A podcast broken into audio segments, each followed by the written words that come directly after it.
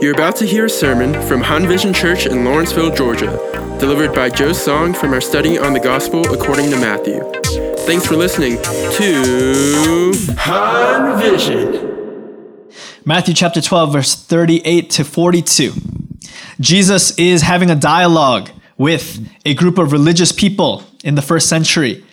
Uh, Jesus is Jewish, and there's a bunch of Jewish leaders and religious teachers who are very upset with Jesus because they uh, they're jealous, first of all, and uh, Jesus is becoming very popular, and he's doing things that they cannot do, and the people are starting to turn to him, and so they're getting very upset because they're losing respect in their community to Jesus. And who is Jesus? He's not anything to them. He's uneducated. He's from some backwater uh, place, and so they come and they they're they're pretty upset with him. And everything Jesus does, they are like now scrutinizing him and trying to accuse him and trying to catch him doing something that he shouldn't be doing. That's what we're in the middle of right now. And so the G, so this is what uh, this is where we are. Verse 38. Then some of the scribes and Pharisees, these are like religious teachers and religious people, answered Jesus, saying, Teacher, we wish to see a sign from you. But he answered them, An evil and adulterous generation seeks for a sign but no sign will be given except the sign of the prophet Jonah. For just as Jonah was three days and three nights in the belly of the great fish, so will the Son of Man be three days and three nights in the heart of the earth. The men of Nineveh will rise at the judgment with this generation and condemn it, for they repented at the preaching of Jonah. And behold, something greater than Jonah is here. The queen of the south will rise up at the judgment with this generation and condemn it, for she came from the ends of the earth to hear the wisdom of Solomon, and behold, something gr- greater than Solomon is here. Now, there's some let, us let's, let's get catch up on there's a couple of stories that Jesus mentions in this answer to their their question that we kind of have to know to understand the full context of what Jesus is saying. Because so, first century Jews, if there's one thing they knew, it was the Old Testament. They knew the, especially Pharisees and scribes. These were the guys who would literally memorize like the entire Old Testament. They were so like obsessed with the laws and the scriptures of the Old Testament. They knew it. You could mention like a line and they would be able to tell you the rest of the chapter just off the top of their heads. They knew the Old Testament scriptures. So that's why Jesus can just drop a line about, you know, any Old Testament like person and they would know exactly the context of what he's talking about. So the question that they start off with was they're like, all right, Jesus, show us a miracle. Show us a sign. We want to see a sign from you. And Jesus says, No, I'm not going to show you a sign. In fact, you guys are evil and you're adulterous. it's like, what the? Man, that's really mean. Like, they just wanted a sign. They just wanted Jesus to prove, they wanted some more evidence to confirm what Jesus was doing and what he was saying. It doesn't seem like that, I don't know, it doesn't seem like that bad of a request, right? Um, I mean, don't we ask that all the time? We want God to prove, like, is is this true? Is you know like all these things that we're hearing at church? Like, how do we know that it's true? We need some evidence. We need something. And uh, Jesus says to these guys, "I'm not going to give you a sign." Instead, he accuses them for being super uh, adulterous and evil. And then he talks about Jonah, and he talks about this queen of the south. Now, do you guys know the story of Jonah? All right, so that one's a little bit more famous. We know that one. That's the story of of an Old Testament prophet from 700 years before Jesus' time, uh, who was given a message by God uh, that said, "Go to these evil, this evil city of Nineveh, which are the enemies of the Jews, and tell them that they're so evil that God is going to destroy them." And then Jonah's like, "No," and so he runs away and he goes the opposite way on a boat, and then God gets upset and God sends a storm, and then like he gets thrown off the boat, and then Jonah, you know, he sinks in the water, and then a big fish comes, swallows him up, and then spits him out three days later on the shores, uh, on the shores of you know near Nineveh, and then he goes there and then he's he does it. He tells the Ninevites like, "You're gonna die," and then and then they repent, and then Jonah gets really upset. Okay, so that's the story of Jonah, and then uh, he brings up another figure in the Bible, the queen of the south, who came. There was a the second uh, the third king of Israel was a guy named Solomon. He was David's son, the wisest man who ever lived. This was the guy who, when he start, first started reigning, God gave him wisdom that rivaled that was rivaled by no one who ever lived. So he was the, the wisest man who ever lived. And his fame, he literally knew all, like he could unlock the secrets of all things in the world. So people from all over would hear that there was a man who can explain and had the truth about everything. So people would go. And this, there was this queen of Sheba that uh, is from like an area around Ethiopia today who traveled with a huge caravan to go seek. She heard that there was somebody who knew and had wisdom beyond any anyone else. And so she went to great lengths to go and listen to true wisdom. So that's what Jesus is talking about here when he's talking about these two people. So let's get into why he brings them up and what Jesus is talking about and why Jesus would be so mean to these guys, right? They say, Jesus, prove, prove it. Prove what you say is true by giving some miracles. And Jesus can do whatever he wants, right? But he doesn't. And the reason why is because miracles is not the issue. The lack of evidence isn't the issue. Because if you look at chapter 12, what has Jesus been doing this whole time in this chapter? He's been doing miracles. And every time he does a miracle, they just, they don't see the miracle. They just accuse Jesus of other things. So, like in the beginning of this chapter, Jesus goes and heals a man who has a crippled hand. And then what do they accuse him? They're like, hey, you can't heal. It's the Sabbath day. That goes against our traditions. You must be bad. And then later, Jesus goes and he casts out demons, evil spirits out of a man. And instead of them going like, wow, you're, you're fighting evil. You must be good. They accuse him for being in collusion with the devil. All right. And that's ridiculous, right? And so Jesus is saying, I'm not going to give you any signs because you've already made up your mind. Signs isn't what you need. You asking me for f- signs, and that's the reason that you're not believing, is an excuse. The real issue is idolatry. You see, Jesus calls them an evil and, and adulterous generation. In the Old Testament, whenever God calls people adulterous, he's referring to idolatry. Now, why would God call people adul- adulterous when it's idolatry. Because here's the thing what is adultery? Adultery is when somebody cheats on someone that they're married, like when, when married people cheat on people. That's adultery, right?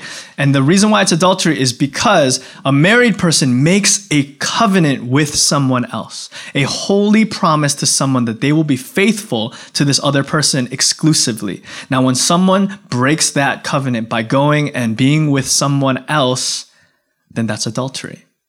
Now, the same thing happened with the people of Israel. The people of God made a covenant with God in Exodus. God said, I will be your God and you will be my people. Follow and worship me only. This is the Ten Commandments, right? And they said, Yes. God said, Here are my laws. I will protect you. I will be with you. I will bless you. I will deliver you. I'll be your God. I will be in relationship with you. And they said, Absolutely they said yes to Jesus and they made that covenant. And then throughout the rest of the Old Testament, they spent the entire time breaking that covenant and committing adultery with other gods. They would go and worship all the other gods around them. And that's why Jesus calls them an evil and adulterous generation. Because Jesus is like, You're telling me that if you just saw some miracles, you would believe in me? No, that's not the reason. The reason why you don't believe is because you have other gods in your heart. You worship other things. You don't even care about looking for truth. Even Gentiles like the Queen of Sheba would go looking for truth. But you, the truth is sitting right in front of you and you don't even listen. You want miracles? I've been doing miracles and you don't care because the only thing you care about is the things you love more than God and what you love more than God. And what these Pharisees and these scribes loved more than God was their position and their power in their society. And they knew that if they had if they believed in Jesus, they would have to give it all up and they would have to follow him. And so for a lot of us today, we think that the reason why your faith is so weak is because I don't know, maybe you haven't experienced enough spiritual things. Maybe some of you are going like, you know what? I'll believe in God when he like does something amazing. I heard all these stories about people who started following Jesus and all these miracles that happen. I'll I'm waiting for my sign. I'm waiting for my miracle. I'm waiting for my like special moment and then I will believe. I'm going to tell you right now, if you've heard the gospel message, you know enough to believe and to start following Jesus. You don't need a miracle. See, what these guys were essentially saying to Jesus was they're saying, Jesus, make me believe in you. Give me an, un, an irrefutable sign that will make me believe in you. Give me some sort of evidence that I cannot deny that will make me absolutely have no choice but to believe in you. That's what they're saying. Give us an undeniable, irrefutable sign that proves you are who you say you are. And then, and only then, only once you've given me irrefutable evidence, will I have faith in you. And Jesus says, That I will never do. Jesus, God, will never, ever give you irrefutable evidence. Because once he does that, he takes away your choice to believe. Once he does that, he destroys all possibility for faith. Do you guys realize that? I remember when I was younger, like around eighth grade, I would I, I, would pray. I'd be like, God, it would just be so much easier if you would just, yeah. I would ask this, if you would just do a sign, do something in front of me that's so undeniable that I will know that you are real forever. Like if you could just kind of bust through the ceiling with your finger and just kind of poke your finger through this building and then just kind of leave then I'll be like, oh, there's God's finger. There's a hole in this. Ah, there you are. You're real.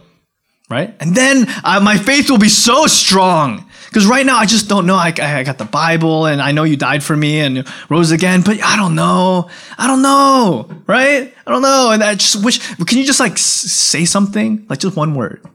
Just like make a sound. Could just like a thunderclap. You know, just like right now. You know, like you know, or you know what I mean? Like you ever or like God, you say faith to move a mountain, you'll move the mountain. Like okay, and like you look at the mountain, or like or maybe just a car. You know, like you know, you just you try to like do these things. You're asking, you want undeniable, uh, and the thing is, God doesn't do that. Why doesn't He do it? Because the moment that He does, He takes away faith. He takes away your choice to believe. You see, right now, none of you have any choice but to believe that I'm standing here right now, right? It doesn't take any faith for you to believe in my existence because I'm literally standing right here. You don't need faith to, to accept and to know and to believe that I'm here. That's not faith. You see, the way God chooses to have a relationship with people is through faith. I don't know why he does, but that's just what he chooses to do. In the Bible, it says we are saved through by grace through faith. Right? The only way we can have a relationship with God and receive His grace is through the medium of faith. And faith can only exist when there's room to also not have faith. So God will give you enough evidence, enough information, enough knowledge, but not enough so that you cannot not doubt. Does that make sense? okay. Okay, if that made sense to you, then good. The rest of you, that's okay. I know that's like a weird concept to have. Like, why does God do it that way? He does. And so some of you are like, man, if if if only you know, we and we look at these scribes and the Pharisees and we look at them like, man, you're so dumb. Like Jesus literally like, you know, he's casting out demons in front of you. He's healing people. He's opening the eyes of the blind. He's walking on water. He's doing all this. If I was there, I would totally believe. I would be I wouldn't be a Pharisee, right? I want to be demanding for more signs. I would just take whatever he gave you. He's what he just re- did all these amazing things. Why wouldn't you believe? That's crazy. He's literally there telling you these things. Why wouldn't you listen to him? But here's the thing. Our generation, and Jesus says, like generations in the past, they were given much less than you guys are getting right now in the first century. You guys are literally getting me and seeing my miracles in the flesh, and you're still not repenting. These old generations who literally got any barely got anything but still repented, they're to judge you. And you know what? The old every generation before us is going to judge us because we have more we have more than any other generation in terms of evidence, in terms of clearness of the message. Generations in the past will rise up and judge us because we were given, we are given the most clear gospel than any other generation before us. The Old Testament, they were only given vague promises of the Messiah, and people still believed. In the first century, they didn't have a New Testament. They didn't know what was going to happen. They didn't even have the outpouring of the Holy Spirit yet, yet they believed. People in the first century did not have, they couldn't read. They had to rely on just vague, uh, like witnesses of other people who have heard from other people, and they had to believe. People throughout the centuries had to distrust what other people who were literate was able to read from the Bible and then would tell them. And they believed. Us today, all of us are literate. We have accurate copies of the entire scripture from Old Testament to New Testament that has been preserved to us. We have the Bible in more languages. We have the gospel communicated to us every single week. For some of us, multiple times a week. There's a church on every corner. We have more archaeological evidence that corroborate the events of the Bible. Did you know that the more time goes by, the more we find in archaeology that confirms the things that happen in the Bible? We have more now than we did in the past because we're finding more things and we're finding that these things are accurate. We have more manuscripts that back up the Bible and its accuracy and its validity than any other ancient text in the world, and we find more as time goes on. So, as time goes on, we are gathering more knowledge and more evidence that confirm the realities of the scriptures. Did you know that? If you look at our world, you see evidence of what Jesus did. Our world is marked by Christ. You're asking for signs? The greatest signs have already happened, and we are witnesses. We know all of them. We have been given the, re- the death and the resurrection of Jesus, and then the church. Since the first century, we've seen movements of the Holy Spirit in every single generation up until now. You want miracles? Did you know that there's more miracles happening today than at, at probably any other time in human history? There are miracles happening all over the world, everywhere right now where there are missionaries spreading the gospel to places that it's never been to. There are miracle after miracle after miracles happening. They're happening today. It's just not happening around us because the gospel has already been made known here. Did you know that's what miracles are for? Miracles are for when new revelation is given to people who did not have it. Every time in the Bible, when you see miracles happening, like Moses or Elijah or Jesus and the apostles, it's because new revelation from God is being given to humanity, and therefore signs and powers and wonders are given to confirm those new revelations. And so, wherever the gospel is going where it's never been before, it's always followed by signs and power and wonders. That's why my grandmother's generation in Korea, when the gospel first started hitting a lot of those people in, in, in like a couple generations ago in Korea, they were all met with signs and wonders and power and healing. So on my grandmother's generation in Korea, there were so many miracles. It's crazy. We have still signs today of the power and the presence of God. You need evidence you need signs. We have more now than we ever have before. But at the end of the day, Jesus says the, the only sign that we need is a sign of Jonah. And in the sign of Jonah, where Jesus says, Jonah went, he basically died for three days in the belly of a whale. He should have been dead. And then he came back. That's what I'm going to do. I'm going to go into the earth I'm going to die and I'm going to come back, and that is going to be the sign that I will give this generation for you to believe. The foundation of our faith is Jesus rising from the dead. That's it.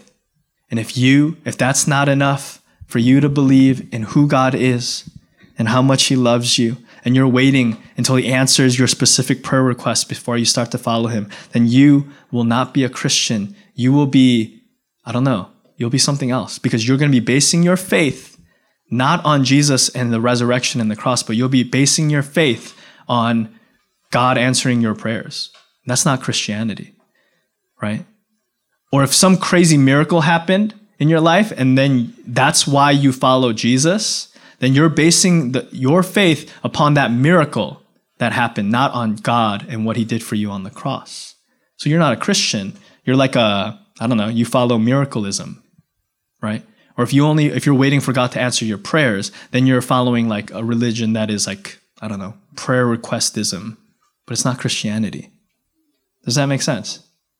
So God will only give you enough so that you have the choice whether you want to believe in him based on the death and resurrection of his son Jesus. And he will not give you anything more to take away the freedom for you to choose. Because that's what love does. He's too loving. He's not going to force you to believe. Like imagine if you like so, like you like somebody, right? And then that person doesn't like you back. I know it's heartbreaking, but then what if you try to force them to love you? Like you put a I don't know, uh, you like put a gun to them and you're like, "Love me." Right? And that person was like, "Fine. I love you." Is that love? Right? No, that's not. You'd be like, that's really messed up, and someone needs to lock you up, right? You just took away. That's not love. True love cannot be forced. It cannot be something. It has to be a choice. Free love is something that you choose, is freely given, and that's what faith is too. Faith can only be faith when you choose to believe, and that's why God will never make you believe. I know sometimes you're like, it'd just be easier, God, if you just made me love you. But He doesn't. Because the love that God wants from us is real. And the love that He has for us is too real. And so God will give us just enough to give you the choice to trust in Him or to not. And so this morning, I don't know if there's somebody, someone, some of us in this room waiting for, I don't know, waiting for that miracle or you're just waiting for God to just make you believe, or you're waiting for more evidence. I'm going to tell you right now all the evidence that you need has already been given. I mean, if you want more evidence, you literally can just go research and look for it. It's actually all right there. God has given you enough. And what Jesus is telling, what he kept saying, what he said twice, was he saying, Don't you realize you don't need more signs? One who is greater than Jonah is here. I'm here. I, am already here. One who is greater than Solomon is here. You think you need more knowledge and you don't. I'm here. Everything that you need is here. I'm here. And he's referring to himself. And I'm going to tell you this morning Jesus is here. What are you waiting for? Are you waiting for him to force you? He's not. He's just waiting for you to make the decision to put away your other gods. Stop making excuses. Stop saying you're going to wait for the miracle. Stop saying you're going to wait for more evidence. Put away your other gods. Jesus is waiting. The greater one is here. So let's choose him. Let's pray. Thanks for listening to the Han Vision podcast. We hope you were blessed. Join us next week on Han Vision.